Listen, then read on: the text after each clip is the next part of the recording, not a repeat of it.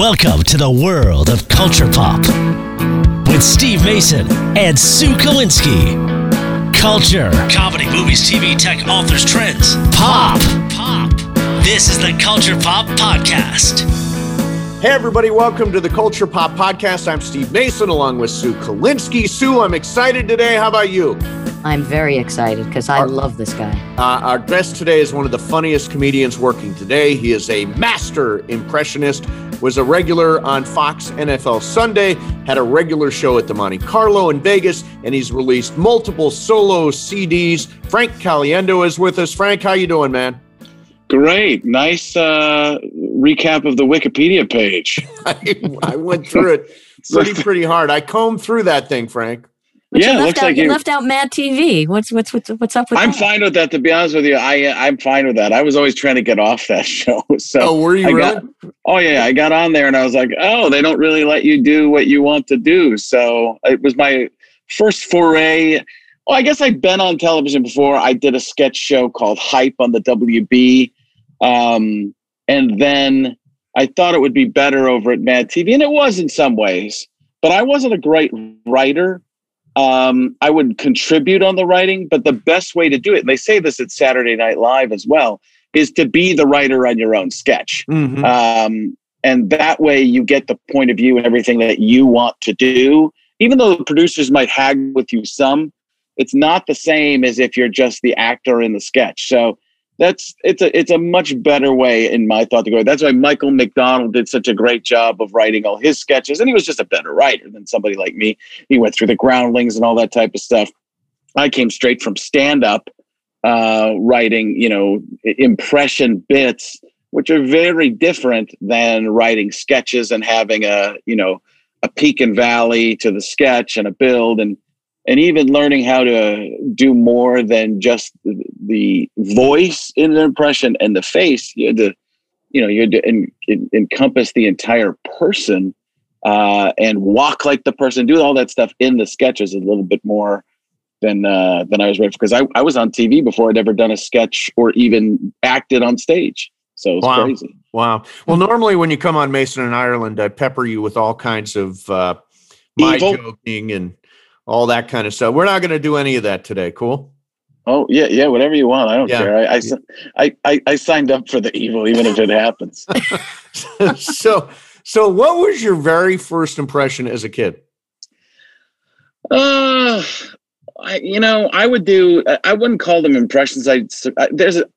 I'm a I'm an impression snob. So when people say impressions, I think of an impression of an actual person.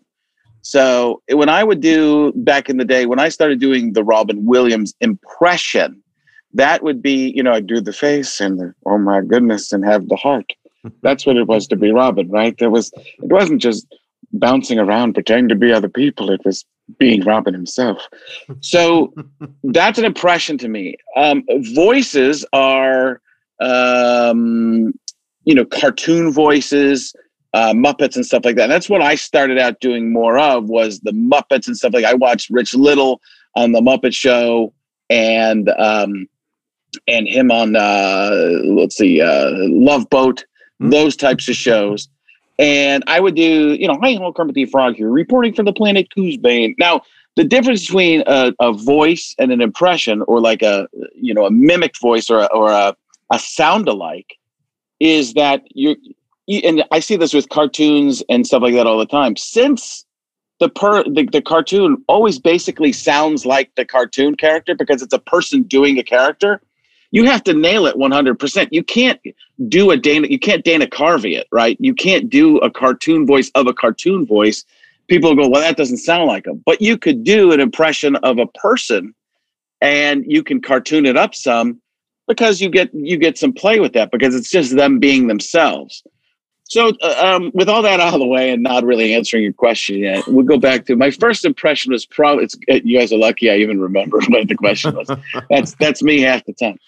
Um, the first impression that I, or the first voices I did, I would say would be Muppets and, um, you know, Bert, oh Bert, Ernie, you know, Bert and Ernie type of thing.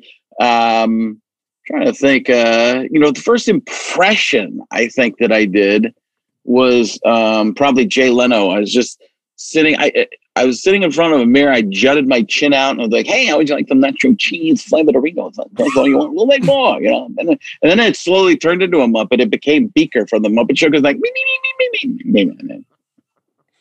So when you're when you want to do a voice, when you're working on a voice, do you know, like from when you first hear the voice, exactly where you have to go in your voice to? No, I to no, not it? at all, not at all. Because it's you have to find they're they're magic tricks. See, that's that's what people get uh, confused here. And I always use this analogy: I'm a magician, not a sorcerer. And anybody who does impressions does the same type of thing. It's you have to find how can I trick people into believing that I created this voice that it's an illusion. It's a vocal illusion is what it really is. So I don't know. You don't know. I don't know if I can get the voice. Um, I don't know. And if I can't get it to some way that would be considered dead on, you do a cartoon version, which to me most of the time is funnier. Anyways, it's it's the content that goes along with it. What's the take of the person? What's the point of view of the person? But the I did this on TikTok because I'm really hip and young, Yeah, you Um, must be hot on Tik TikTok. And TikTok too. I'm Yeah. really big on that. um, it's, Topless. It's topless. Topless. Yeah, yeah, yeah. It's Just- and bottomless. Uh, it, it starts TikTok and then it goes to TikTok.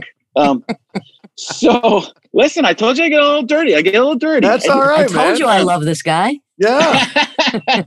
so I did this. I taught people how to do Morgan Freeman, and it's mostly guys because of the register. But you really, you just find the deepest voice you can do, and that's what you start with.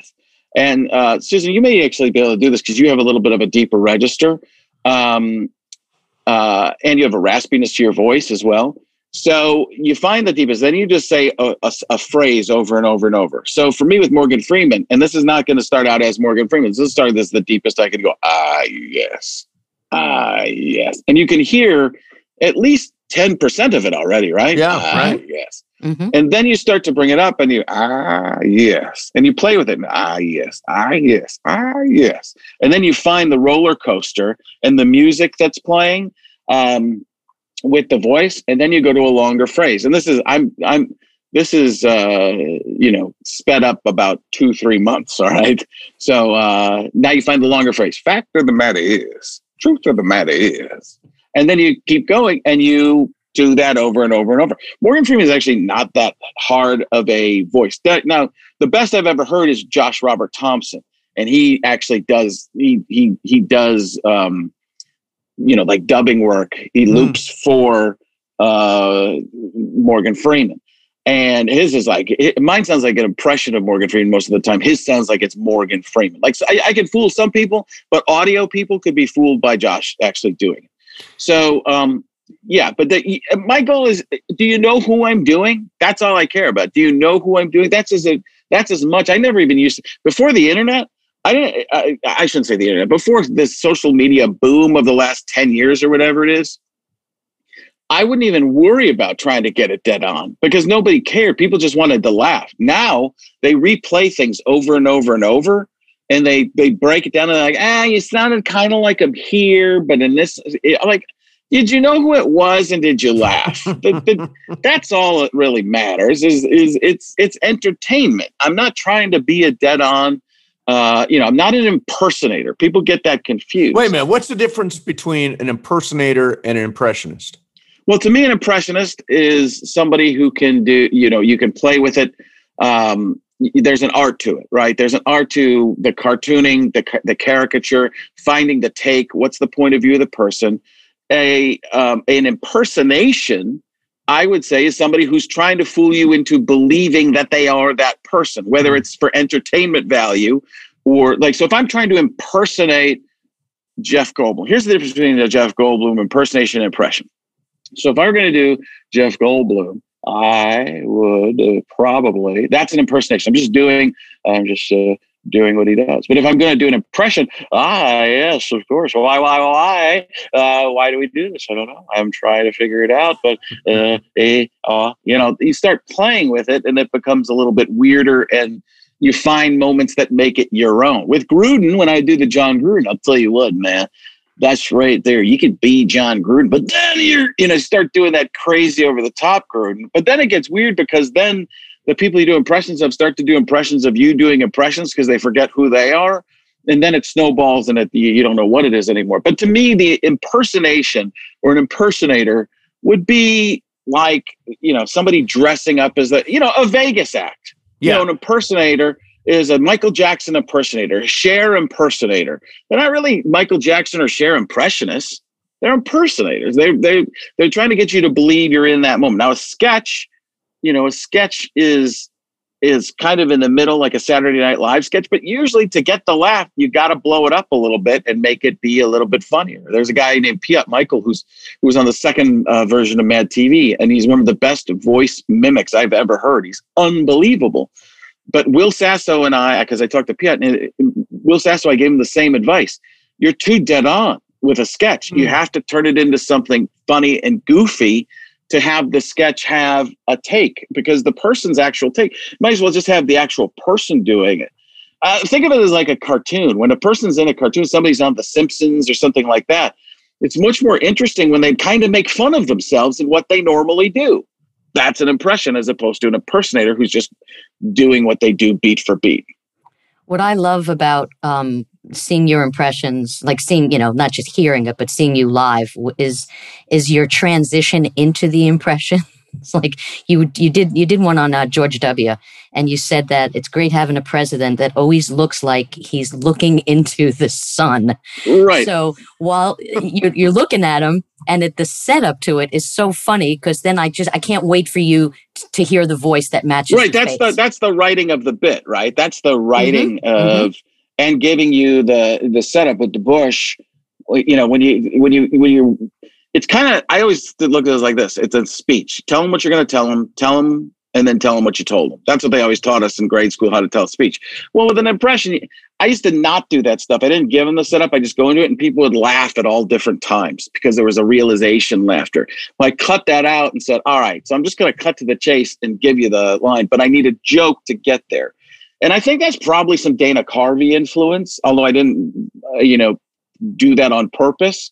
Um, but Carvey's great at that. It's like setting up who's who are you going to, you know, what's the, what's the point of view of the person, and then act it out. Mike Lucas, who's a stand-up comedian, came from Second City and Chicago and stuff like that. He would do it without impressions. He would do it with he would do it with characters. And he's once said to me, "Do the same thing you do with impressions, but do it characters." And it's that's how you get it. But if you kind of lead people down a path then the character is easier to follow along with. If you just start doing a character out of nowhere and with an impression, a lot of times the point of view, not even the point of view, the voice is already set up, but the point of view isn't. So give them that point of view, look for the face, and then it's a physical joke. So I get out of an impression, I would get the joke itself. George W. Bush looked like he was always looking directly into the sun. And then I do it. That's a second laugh. And then I throw in the voice. So you get three laughs on one impression.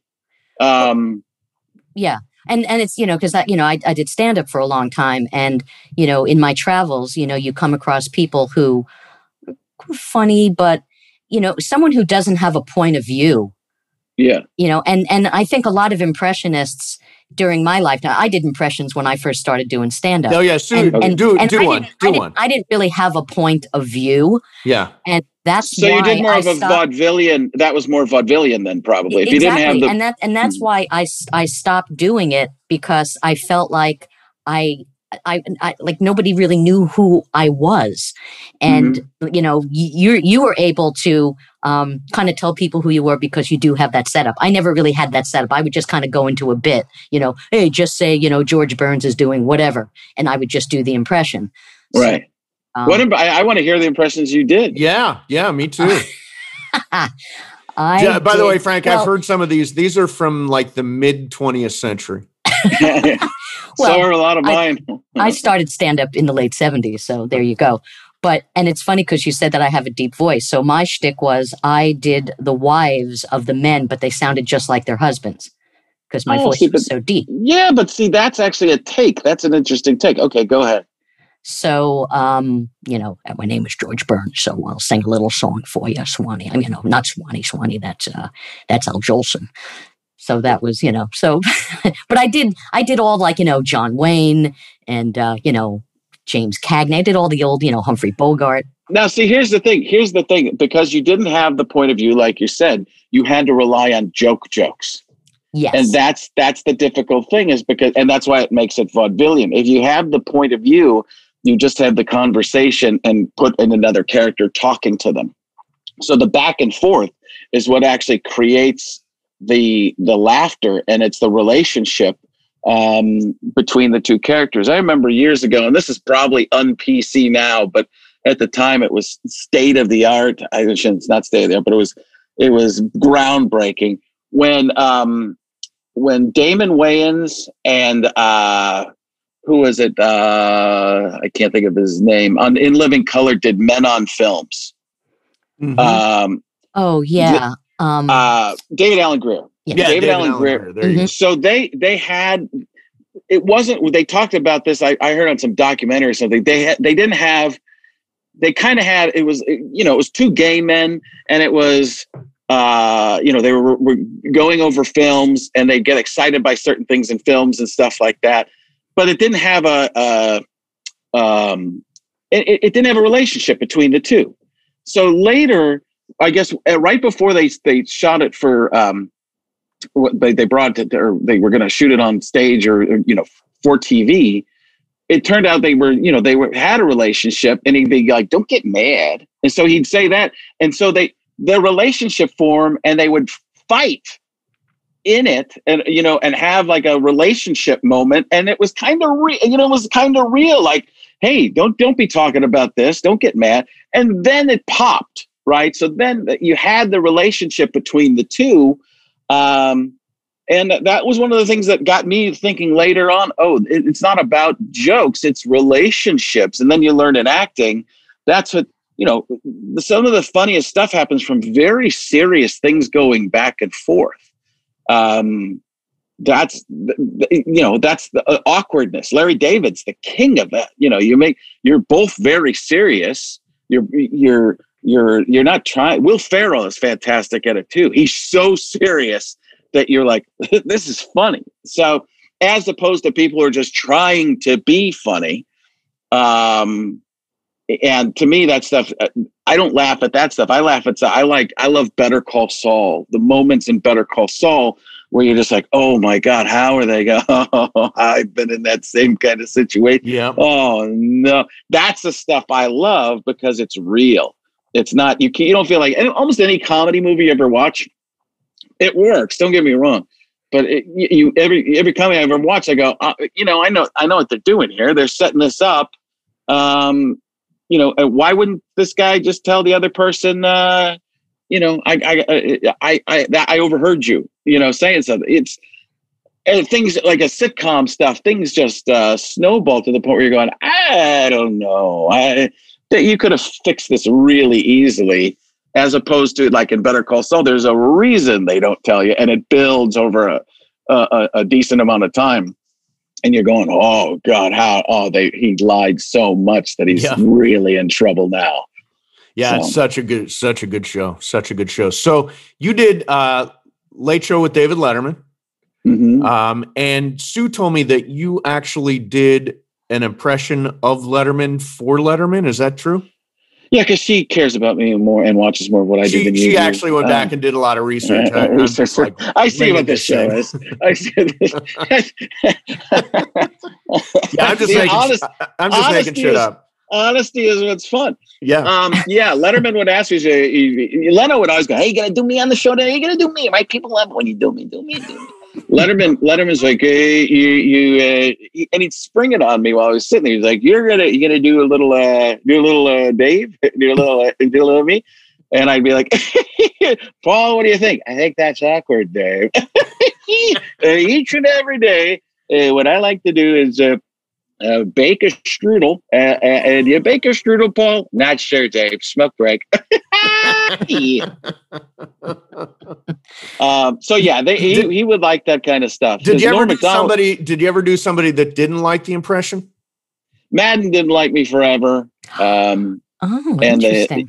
yeah, the um, and he would always say he would always tell people that he did, but he didn't because network presidents would tell me that he didn't.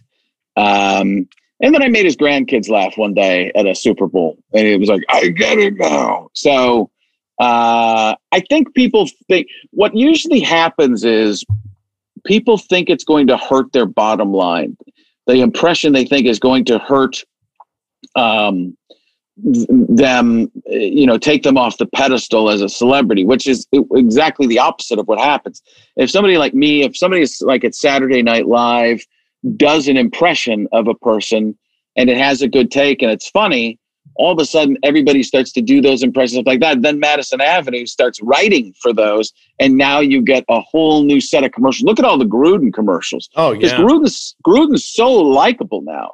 Gruden's Gruden went from that no, you know, everybody looking at him doing that thing, and people like were mad or, or thought he was always angry, and now they see other parts of him, especially in in um, quarterback camp and stuff like that. So it's not like me; I'm doing it on my own, but it helps when you cartoon the person up even a little bit more and put them in outside the box situations, fish on a water situations. Now Madison Avenue just takes those things and it goes, okay, now we know how to write for your commercial, and uh, they end up making even something back on that. So it's it, it's usually the the worry that they're going to. Um, you know, it's going to hurt their money. And I'm trying to think of some other people. I'm, actors, I don't think have ever really had an issue with it. It's usually, it's usually, you know, the guy who who doesn't like people doing impressions at all, who gave me the greatest compliment in the world, was just re- recently, and he's done some himself. Is Norm Macdonald.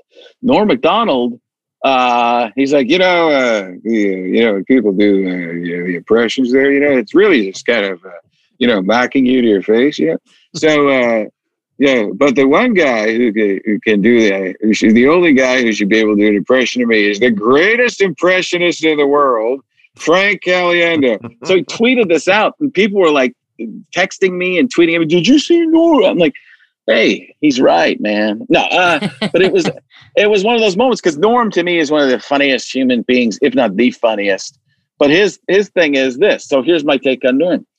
He he's so funny and some people don't find it funny at all. Oh, I think and he's I, so damn funny. Because he, and they think it. They they'll say it's just the delivery. I'm like, no, no, no. The guy's a genius writer as well, and he does not give a shit. He he has no yeah. fear, and that's what makes him great. I have like constant fear because I I make so much money in the corporate world and stuff like that. Yeah. I'm always worried that's going to get cut off.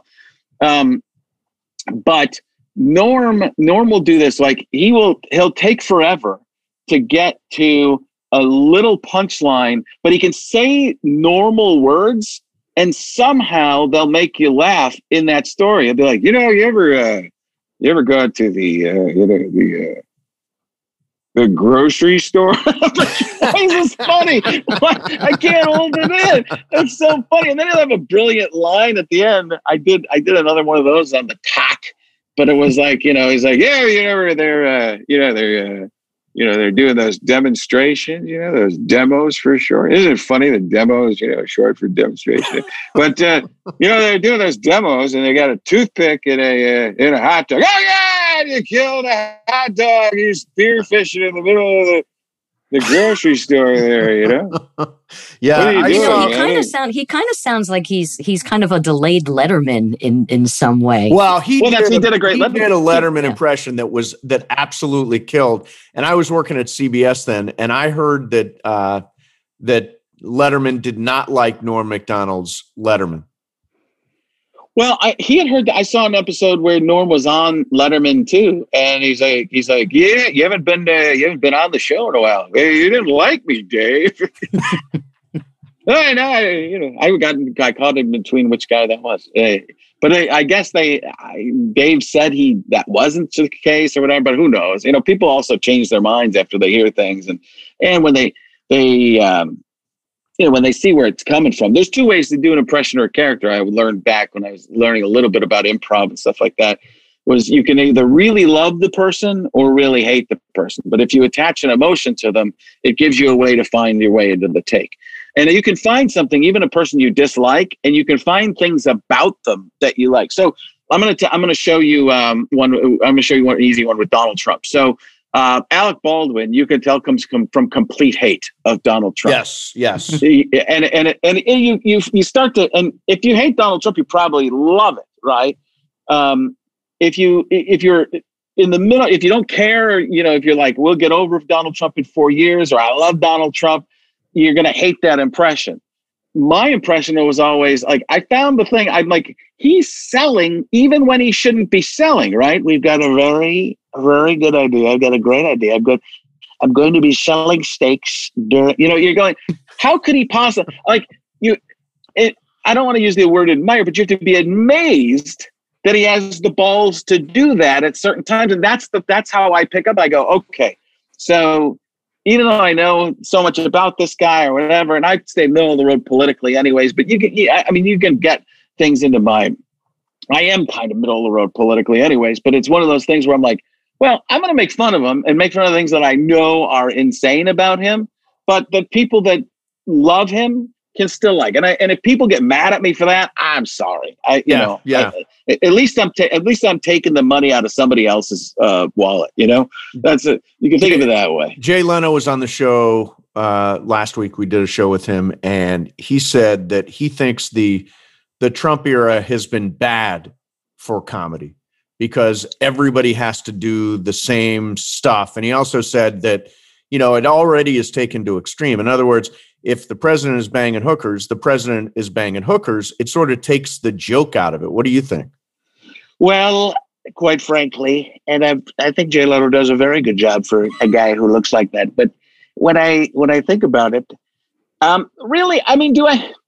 Yes and no. I always went crazy with this stuff. Is that I would say we're going to make America great again, and then we're going to make the planet great again, and then we're going to make the solar system great again. then we're going to make the galaxy great again. By the way, Milky Way, also a fantastic candy bar and then we're going to make the universe great again. And that's just this universe, we're going to make every universe great again. The Marvel universe, the DC universe, we're going to cross them. We're going to cross, we're going to make the Snyderverse. We're going to bring the Snyderverse back. And it's going to be fantastic. It's going to be very, very good. I mean, I think that's the thing. I think, listen, I, I again, I want to See, that's that's a take as opposed to, but it's not a political take. Right, it's a cartoon. I mean, Yeah. it's, it's it, it goes to the voice is pretty good, but it goes the take goes. Hey, Trump is so out there with what he does. He's P.T. Barnum. I'm going to make him. Uh, you know, I'm going to make him selling other worlds. I'm going to have him trying to go. You know, join the MCU. That's what I'm going to do with him. So, um, and you know, it, he's he's so big and so and people say that you know with biden what do you do and i've been looking at biden and some of the things he does like if you look at joe biden he always looks this is a little more visual to Yeah. start with but that's usually how i do With- he always looks like he's reading you know Yes. it- it- he's squinting he, he's doing that thing and, and doing the thing come on man what are we doing here so when he does that he when he's talking he's got the squint but when he listens, he listens with his eyes. You ever watch him do that? Like he'll just he'll lean in, and he. So Barack Obama, I think sometimes he's trying to do an impression of Obama because Obama. Wait a minute, you think Biden's trying to do an impression? yeah, I think he's trying to copy him. I think he's trying to copy his speech patterns because he doesn't have the the the uh, the smoothness that Barack Obama had. So Barack Obama say, uh, "Let me be clear. This is uh, what we're uh, going to do in this situation." But he Biden st- Biden's like when you're you ever you're typing something on uh, the computer yeah. and you you you're typing so fast you look back and you didn't put any spaces in? That's what that's what joe biden does. So he speaks like that. So biden would say uh, let me be clear. This is what i'm going to be doing here. Come on man. So you just throw them all together. Supercalifragilisticexpialidocious come on. What are we what what, what are we doing? Come and he's on, got that thing yeah come on folks. What are we doing? Come on. He keeps doing that thing. Like, Yeah. well, yeah, what you? It's like my my wife and her brother when they were kids put sparklers all around my father-in-law's car and blew it up. Basically, I could see Joe Biden, Grandpa Biden, like, oh come on, kid, what are you doing? You can't put sparklers in the. Come on, man, what are we doing? Again, What's the then- deal, man? Here's What's the the deal? deal. What's the deal? What's the deal? He gets he gets caught between like he'll start five sentences. What are we doing? Come on, man. Who's the guy with the thing doing that? Yeah, yeah. And then he'll he'll he'll do the thing where he clears it all like it. You know what I'm saying? no, we don't. We don't know what you're saying. What are you, you know, I don't want. I don't want to have to repeat it. We, what do you mean you don't want to have to repeat it? You didn't say it the first time. So, Well, so he's got again, a very fatherly way about him too. yeah, I, mean, find just- a grandfather. That's what I call him, Grandpa Joe. That come on, Mhm. what, what are we doing? What are we doing? What are you? Oh, why do you, What- why do you blow it up? Don't blow it up. What What is your most obscure impression? Um, I, you know, I don't know. I, it's, it's uh, well, probably uh, Max Wright when he was the dad from Alf. Yeah. Lynn, Wow. Brian, Alf, please don't eat Lucky. That's, that's stupid stuff. Like that. Or you know, I am the keymaster, you the gatekeeper. You know, it's like a character from a movie. Um, yeah, there's lots of weird ones like that. But I mean, what it depends on what you. It, I don't know what's obscure anymore because so many things uh, with the internet now. Everybody, everything finds its audience. Yes. Right. So yes. it's it was the opposite way when I was coming up. By the you way, had to Alf, find Alf not finding its audience. hey Willie. um, uh, my my Mike Ehrmantraut from uh, I got my oh, Mike nice, Mike. Okay. Yeah. Okay. All right. Everything's gonna be fine. You know, that's pretty. That's fairly obscure. yeah, that's Um, fairly obscure. You're a big no, never uh, Better Call Saul fan, huh? I, I love that. I, I really like. I love Breaking Bad, but the, I don't know. There's something about Odenkirk that I'm just like. This guy is unbelievable. He's how so good, he is. And everybody on that show is, uh, you know, it's so Michael McKean. It's so well done, and it's for some people it's a little slow. Yep. Um, but I, I don't care. I, I- I, just enjoy the acting of it and the characters. I, and I like watching to- somebody's kind of the character slowly develop, right? I mean, that's one of Yeah. the things. I mean, something that happens you can't do in a movie. You can do it in a long form television series uh, with with Well, an entire season. Well, what you're what you're saying there is, I've made this point a few times to people that cable television and streaming does what network television can't do. Network television is beautiful people telling you what they're about to do uh, in the dialogue and then doing it, so you know what's going to happen. Streaming and you know FX and stuff like that is regular looking people that might have some good looking aspects to them or character looking aspects to them doing things in closer to real time and letting it happen. Mhm. And you know, you watch a Better Call Saul, Mike Ehrmantraut will do something in episode two that doesn't pay off till episode three, and they don't tell you why he's doing it. And then you go, oh, or you didn't notice the license plate, you know, the little Easter eggs that turn out to be really important that you know the character saw, but they didn't point out to you by circling it right. um, during the episode, and that's the stuff that uh, I that's the stuff I gravitate toward when I watch um, you know uh, anything on anything streaming or television. I go, okay, I I like to learn as I go, whether as opposed to being told what's about to happen. Because I I used to do that bit with the Super Friends where the announcer said, "Meanwhile, back at the Legion of Doom, Lex Luthor plans to take over the world. I have a plan to take over the world." You know, well, we know that Hello, because the- redundancy. yeah, it's it's it's but that's that you know that's that's what kids cartoons were and then that's a lot of what you know network television is too Well, you know, I I worked in uh, I work in reality TV, and I did like a bunch of docu series, you know. But uh, most of my stuff was like the Osbournes, and I worked on Top Chef, and you know shows like that. But I did have a period where I worked on docu series where the notes always were, you know, they always wanted like every step of the way of someone getting somewhere. So someone would be uh, in their house, and then the next time you would see them, um, they would be in a store. And the notes were always, how did they get there? And it's like, do I, ha- they got in their car or they walked or they got, you know, they rode their bike or they got in. They did a lot of boring stuff that Yeah. didn't, you that know, didn't just keep your it to the attention. Chase. I mean, if you want to see every moment of how, do you really think people are at home thinking, how did they get there?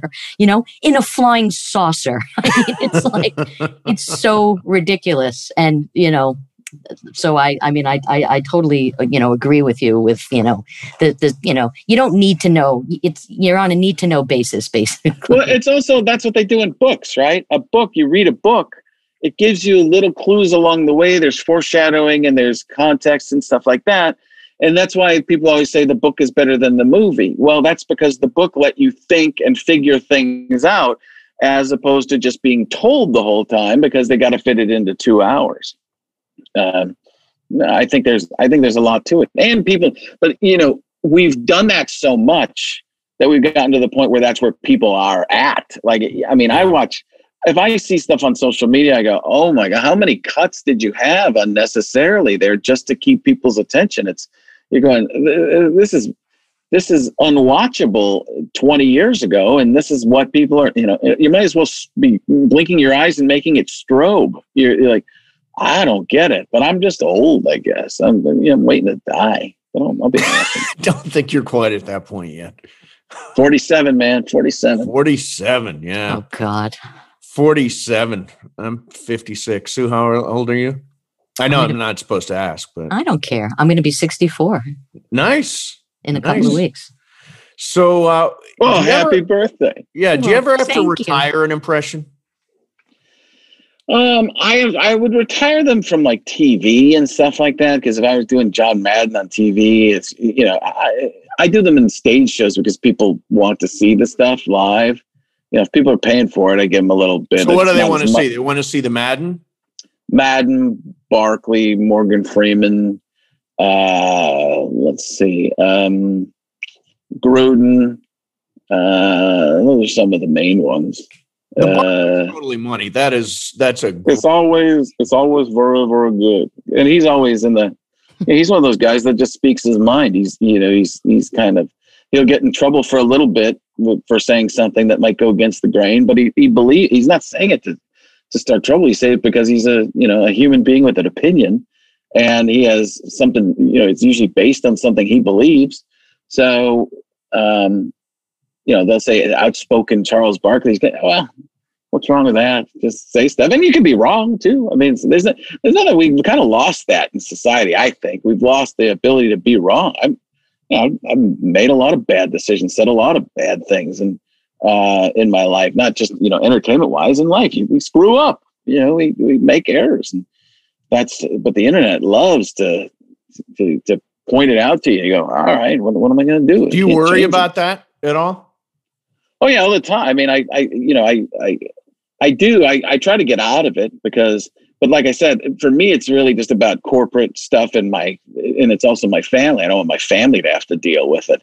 I mean, I really Right. don't care for me. I mean, I have enough money in the bank; doesn't matter. I mean, it's, but in terms of, I'm just worried about my family. If I didn't have kids and I wasn't married, it would be a totally different. I'd be, you know, eh, eh, saying exactly what I think all the time. Uh, you know, I, I, I love the guys like you know Chappelle and Bill Burr that just go out there and they you know people get mad at Bill Burr, but he's you know I think he's right on so much stuff. I mean you know I said something to somebody like well Bill Burr says something really a lot like that. I'm like well, good I know I'm on the right track. But, Right. uh, like I, re- I worked with um with Norm Macdonald years ago on um Last Comic Standing. He was a judge, and um you know I didn't really know Norm that well, and he was.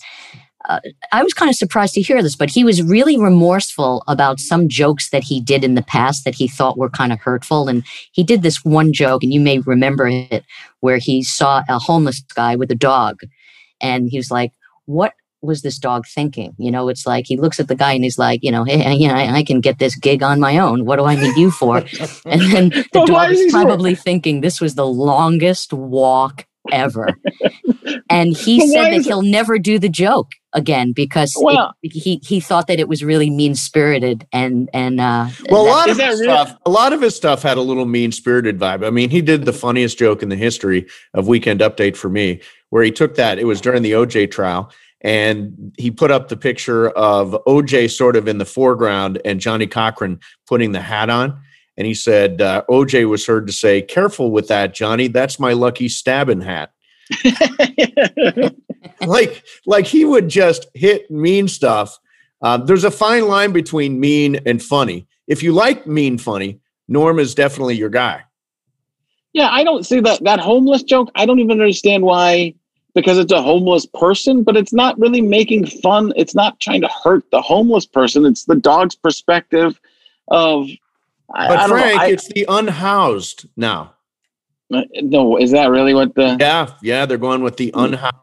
oh wow, Well, I haven't heard that. And, and that's not homeless people saying that, right? Because the the homeless people would be like, ah, "You're Hmm. you're making us too unrelatable." You're- you- It's- I'm just I mean- houseless. Yeah, I, I I don't know. I I don't know. And I'm I always thought to me it was always intent. If your intent was to try and hurt somebody, yeah. That's that's something. And a lot of the things that we- we're stuck in a world of no nuance right now. And there are people that are trying to hurt other people. Um, you know, different groups. Um, you know, different uh, sets of society or whatever you want to say.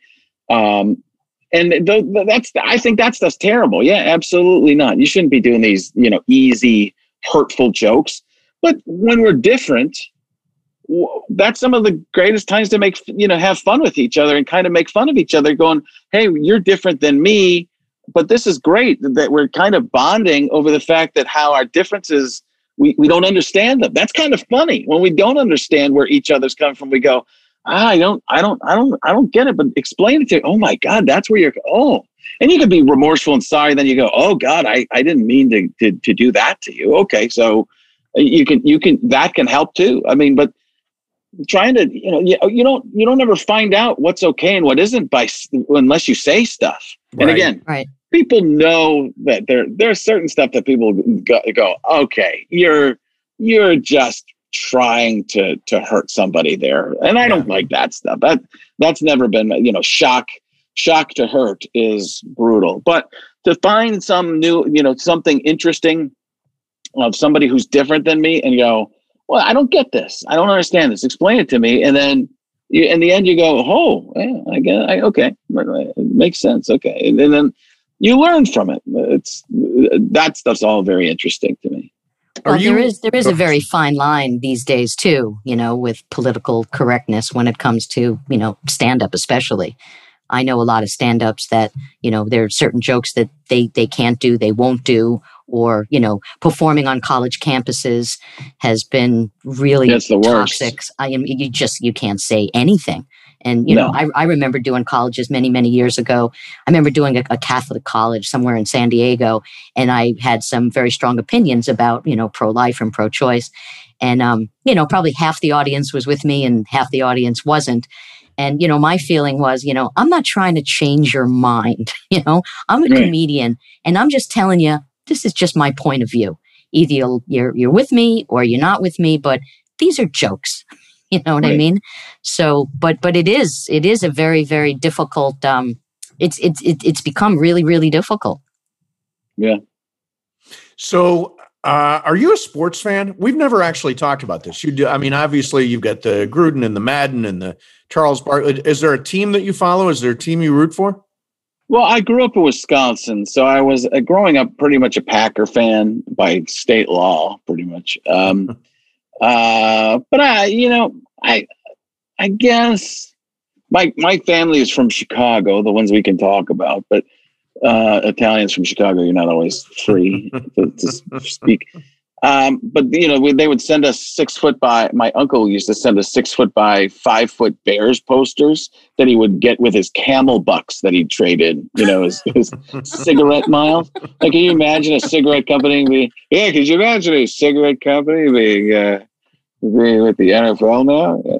So, um, I and now that I've gotten to know so many people in sports, it's hard to root uh, I root for people to do well more Yeah. than caring about games. Although I find myself caring about who wins. I like underdogs a lot of the time, but I also love dynasties. Depends on who it is and what the you know what the character of the team is too. I I don't even know why. I like I'll I'll find myself going, oh, I can't believe they lost, and like I didn't care about this team before a week ago. What what's wrong with me? I don't why I don't, I'm going to go on with my life. It doesn't mean anything.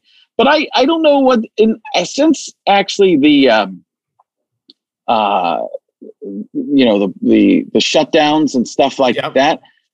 I've become much less of a sports fan. I- Really? you know, Why do you think I- that I- is? I think I just got, found so many other things in my life I needed to worry about Hmm. that uh, I went. I still like sports, but I, I I don't have the urgency to to know what's going on as much anymore. And it all came down from you know I was like when there was no sports, I'm like oh there's so much more that I'm doing right now. Um, but I do love it for background. I, Yeah. I love I I'll, like I'll, I'll watch the Final Four. Um, I've been watch. I watched the um, the NCAA's I, the the the tournament that I, I watched that whole thing through. Um, there's an interesting NBA game on. I mean, I'll I'll if it's uh, you know if Zion is playing, I'm interested Sure. in that. Um, baseball, which I grew up playing and love, I can't get into the way I used to get into. I don't know if I'm affected by the TikTok culture or what. Um, but I just I I I'm an urgency person. I like a lot to happen. And uh, to go to a baseball game, spend three hours, and there's, I feel like I'm not getting anything done. It's Although relaxing. I'm- It's like the Better Call It Saul should of sports.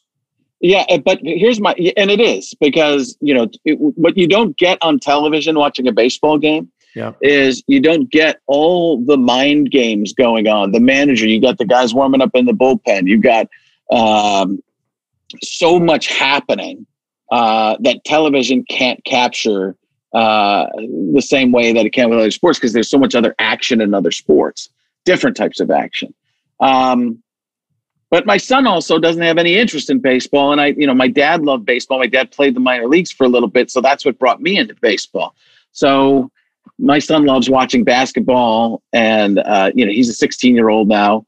And he loves shoes. He, lo- he loves the NBA Mhm. um, and college or uh, and, and NFL football is pretty big to him, but no baseball at all. So that that takes away from stuff. That ma- you know, my daughter got into the MCU, the Marvel Cinematic Universe, when she broke her elbow a Yeah. couple of years ago.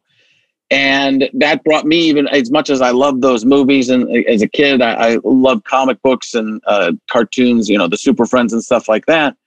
When my daughter got into the MCU, I got into it more because it was my thing with her, Right. you know. So, um, and now Falcon and the Winter Soldier is on, and she loves both those guys, Yeah. um, uh, Bucky and Sam, and Did you watch uh, what was the other one? Uh, WandaVision. WandaVision? Yeah, I loved it. I, I actually loved it more at the beginning when people, some people didn't like it. Yeah, I'm that's like, when I is- liked it too. I I, I This- thought it's genius. It's brilliant, brilliant. And then it, it- you know, they had to shoot that quickly and get it wrapped up because it was COVID and stuff like that. So they actually had to tighten things up a little quicker than they wanted to. And it wasn't supposed to come out until much later, anyways. They, you know, Marvel's trying to move some stuff around to get it all to fit. But um, I, I- you know, I just love those. My daughter's gotten to meet because of me doing, you know, whoring myself out.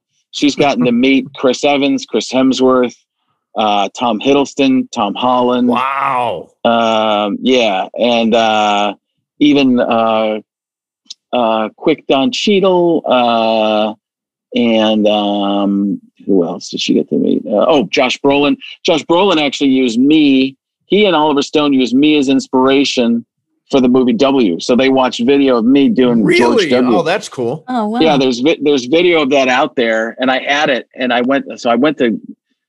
We got in the we we were skipping in line, but we got in the line and we took a picture of Josh Brolin, and Josh Brolin has this look on his face like, "What? Why do I know you?" When we took the picture, so um, we we later got back because I thought he he had the same kind of agents and stuff like that, so I got it so we could go meet him, and um, and hang out with him for a few minutes. And uh, he's like, "Oh no, I knew it was you." I'm like, "Really?" He's like, "Yeah." He's like, "I didn't know what you were doing here." And then Chris Evans just happened to be with him at the same time because they were doing dual pictures.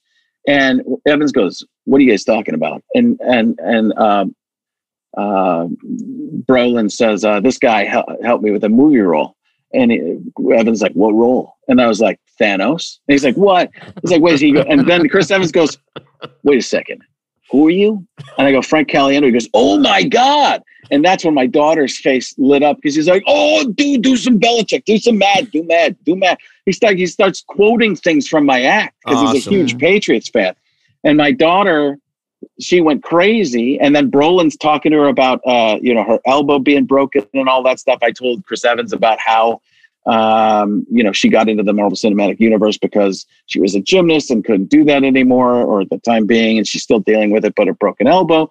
And so we ended up, in the, they they had to shoo us out because uh, they had to get back to pictures and they were falling behind. And and, and Chris Evans like get in, get another picture, get another picture. So then a little bit later, we see Chris Evans, or yeah, Evans outside the pipe and drape kind of stuff. Yep. And uh, he's like, he sees me and he's like, "Hey, Frank." And he's like, "This is so." We talk for a couple of seconds, and my daughter goes, "This is the greatest. That's even better." I go, "Why?" She goes, "He didn't have to talk to you there. He wanted to talk to you more." Oh. I'm like, "Well." And she was 13 at the time. I go, "Well, this is your 13." It was on her 13th birthday in Seattle. I go, "It's your 13th birthday, and it's all down here for the rest of your life." That's all I'm going to tell you. Straight downhill. Um, yeah. So Well, uh, do you think, uh, last thing for you, do you think the pandemic has launched a thousand impressions? In other words, the, the lockdown and the pandemic and being at home a lot. Have you worked on a bunch of new impressions? In other words, was this a, a good creative period for you? I work on some, but I I- I'm just not even interested in them because it's just the same thing over and over and over. Impressions just feel like I've been working on my acting more, and uh, now I'm trying to write some different stand up and work some impressions into it. But it's I, I some of the impressions I where I worked on a bunch of Avengers. You know, I I, I can the Robert Downey Jr. Okay, so here's the deal. This is what we're doing. Um, do me a favor. Just he always sounds like he's eating his words like halfway through. I'm like, Blueberry, do me a favor. Um, just enjoy me, okay? Um, you know, and then Loki, my brother, I am Loki of Asgard, and emburdened with glorious purpose. I am inevitable. So there's a bunch now more that I can do. I don't exactly even know what to do with them. Um, Do you use them on, uh, on the TikTok? yeah, I throw that stuff out there. The thing about TikTok is, oh, again, it's it's so funny. People know me from Mad TV, which said, uh, you know, I I didn't really care about that stuff. I forgot. I a lot of times I forget I even done that show, and I did a couple of appearances on a Disney show called Liv and Maddie for my daughter because I tweeted at the show one time that my daughter loves the show, and the creators actually knew me and had worked a little bit on my show when I had it on TBS. They worked with somebody else, kind of off uh, on a tangent, and they invited me to come on the show and do something. And then they did what everybody does: they rewrote the part for me to do impressions in the show, and uh, now all these kids know me from that. And that's you the guy from Liv and Maddie? Yeah, I am. I, uh, that's all I've ever done. Well, You did the only thing something- I've ever- You did something very, very funny um, during the Finally. pandemic called um, The Virus Man. Oh yeah, yeah, yeah. Steve, That- did you that see that? No, I did not see it. Again, Tell- probably Frank, doing tell us about it. It's Yeah. hysterical. Well, it was it was the Irishman, but it was about the virus. And when everybody was going to lockdown, people were stealing toilet paper. Yeah. Uh, it's uh, I did the De Niro and Pacino, the Hoffa phone call. Uh, I heard you hoard toilet paper. Yes, yes, sir, I do, I do. and uh, I also uh, got hand sanitizer. You know that kind of thing. and then I, I, I did. I'd never had a Pesci before, but I was able to do old Joe Pesci, and I started to talk like this, and it all started to come around the people think that this guy doesn't have what it takes, but he had every piece of toilet paper in the United States of America. so, and uh, it was it was there were there were two things I did that I was super proud of. It was that, and um, and it was a a, a thing about me and Julie Juliet, my daughter. She was basically Nebula, and I was uh, Tony Stark. And we Nice. start off by playing paper football. And it's the same kind of thing about how we're bored and playing, have played every board game uh, imaginable. And then um, we run out of toilet paper, and my, my wife comes home as uh, Captain uh, Marvel with toilet paper. So Nice. uh, yeah, it was just you know those those two things because they were kind of cinematic and and decently put together, and I just did them on my phone. I started editing on my phone, and uh, it worked out. So and the Yeah. Irishman was the one I was super proud of because um, people were you know some some cool people were going crazy for that. Uh, they're like this, you know, some actors and stuff like that. This is really good, and uh, but that uh, again, my it, it comes down to people are like, eh, okay, great. When's your next party trick? Yeah. Uh, Where does uh, this podcast rank in terms of your accomplishments during the pandemic? oh, top hundred thousand.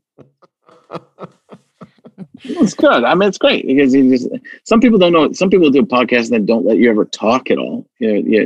That's that's that's what my podcast is like. is that what yours is like?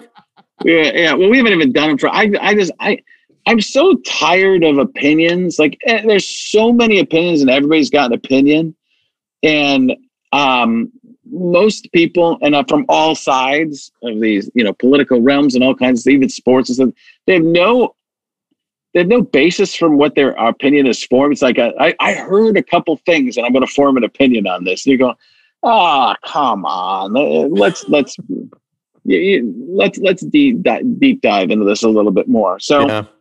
um, I, I you know when people are, you know, um, when uh, like like I don't want to hear somebody's opinion that uh, I have a friend Michael Lombardi, uh, who uh, you you you probably know Michael Lombardi, right? Or Yeah. know of him. Yeah, I Um, love them. When I want to know stuff about football, I ask him because he's been he worked with Walsh, he's worked with Belichick Yep. he knows so that those are people that i want to hear from uh, you know not somebody who's y- y- and you do this when you do sports you know you, you guys have you guys have fun you, Yep. you do the, the opinions and you you you know you, you guys are a, a fun show but when you really need some insight you go i don't know let's get somebody on the phone and do it And- but Sure. some people don't even a lot of people can't admit they don't know stuff Right. and uh, that's the stuff that that drives me crazy Yeah. so Well, uh, listen, this has been fun, man. I It's been, appreciate it's been I, it's way better than I thought it was going to be. I gotta be honest. it. That's good. That's what I was you, aiming you know for. what? You know what? For us too. Yeah, for us too. Way better. Better than we thought. True. That's you know what? That might be the new name of my podcast. Better than you think. better than you'd hoped. Is there anything you want to promote? You've got a podcast? Uh Caliendo Cast. We've been off for a while, but we're supposed to record later today, which will probably be coming out this week. I don't know when you're uh, when you're out. So um, the uh, we'll be out. There'll be a new one probably out by the time people hear this. All right, cool, cool. Hey, uh, Frank, thank you very much, man. Really appreciate you doing this. Yeah. Thanks everybody. All right, there you have it. Frank Caliendo, great all round guy. And, uh, I, you know, when he comes on Mason and Ireland, I was just telling you uh, before we started recording, I just beat the hell out of him. I mean, I really, I'm like, are you going to do that Madden impression? How long are you going to keep doing that Madden impression? People are tired of the Barkley. Get me something new. Uh, I'll do stuff like that. So this was a completely different conversation. I think he liked it. So, um, how long into having him on the show did you um, did you start berating him? Did you do that well- right on right out of the gate? No, I think at first I was dazzled and impressed. Mhm. Um, and he's done the show a lot over the years, but ultimately he became less dazzling and less impressive to me as we went along. And I thought I could ju- joke and, and goof around with him. Um, and he rolls with it. He rolls with it. Yeah, Um, I'm sure it's like your impressions from the mid 20th century. exactly, exactly. I want you to work on a new impression. Okay, We're, we're, yeah, you're just dismissing me. Now I want you to work on a new impression. something uh, contemporary. from year of our Lord 2021, something from now. All right, I'll see what I can do. See what you can do. Um, all right. Hey, it's uh, the show is made possible by our friend uh, Jacob Emrani, and uh, we have listeners all over the world. We know it's weird. We have listeners in Israel. I saw Is that is that yeah, we absolutely do. We have listeners in Israel.